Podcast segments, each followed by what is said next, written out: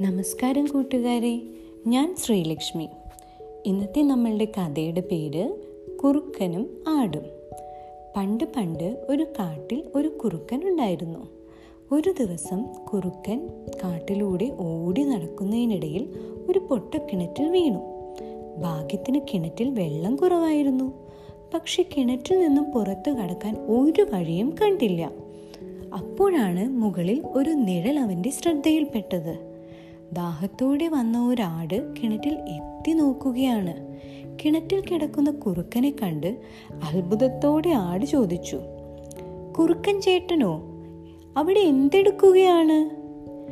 ഇവന്റെ ഈ മണ്ടൻ ചോദ്യം കേട്ടപ്പോൾ കുറുക്കന് പെട്ടെന്നൊരു സൂത്രം തോന്നി.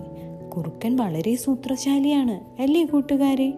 കുറുക്കൻ പറഞ്ഞു വിവരമൊന്നും അറിഞ്ഞില്ല അല്ലേ? ഭയങ്കര ഒരു വരൾച്ചയുടെ വക്കത്താണ് നമ്മൾ. കുറുക്കൻ തുടർന്നു. സമയം കളയാതെ ഞാൻ വേഗം തന്നെ കിണറ്റിൽ സ്ഥലം പിടിച്ചിരിക്കുകയാണ്. ഇവിടെ വെള്ളം പറ്റില്ല ഇത്രയും ശുദ്ധമായ വെള്ളം ഞാൻ ഇതുവരെ കണ്ടിട്ടില്ല. വേണമെങ്കിൽ നിനക്കും ഇങ്ങോട്ട് ചാടാം.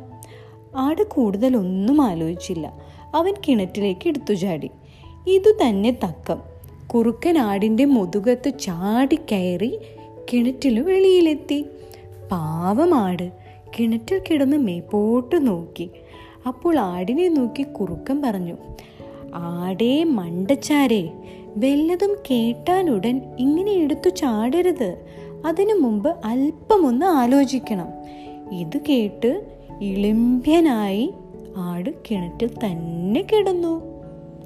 എന്താണ് കൂട്ടുകാരെ ഇന്നത്തെ നമ്മളുടെ കഥയുടെ ഗുണപാഠം? എടുത്തുചാട്ടം ആപത്ത്. എന്തെങ്കിലും കാര്യങ്ങൾ നമ്മൾ കേൾക്കുമ്പോൾ തന്നെ എടുത്തു ചാടി ഒന്നും ചെയ്യരുത് കേട്ടോ. കുറച്ചു നേരം അതിനെക്കുറിച്ച് ആലോചിച്ചിട്ട് വേണം പെട്ടെന്ന് എന്തെങ്കിലും തീരുമാനങ്ങൾ എടുക്കാനോ ചെയ്യാനോ. ഇഷ്ടമായോ ഇന്നത്തെ കഥ?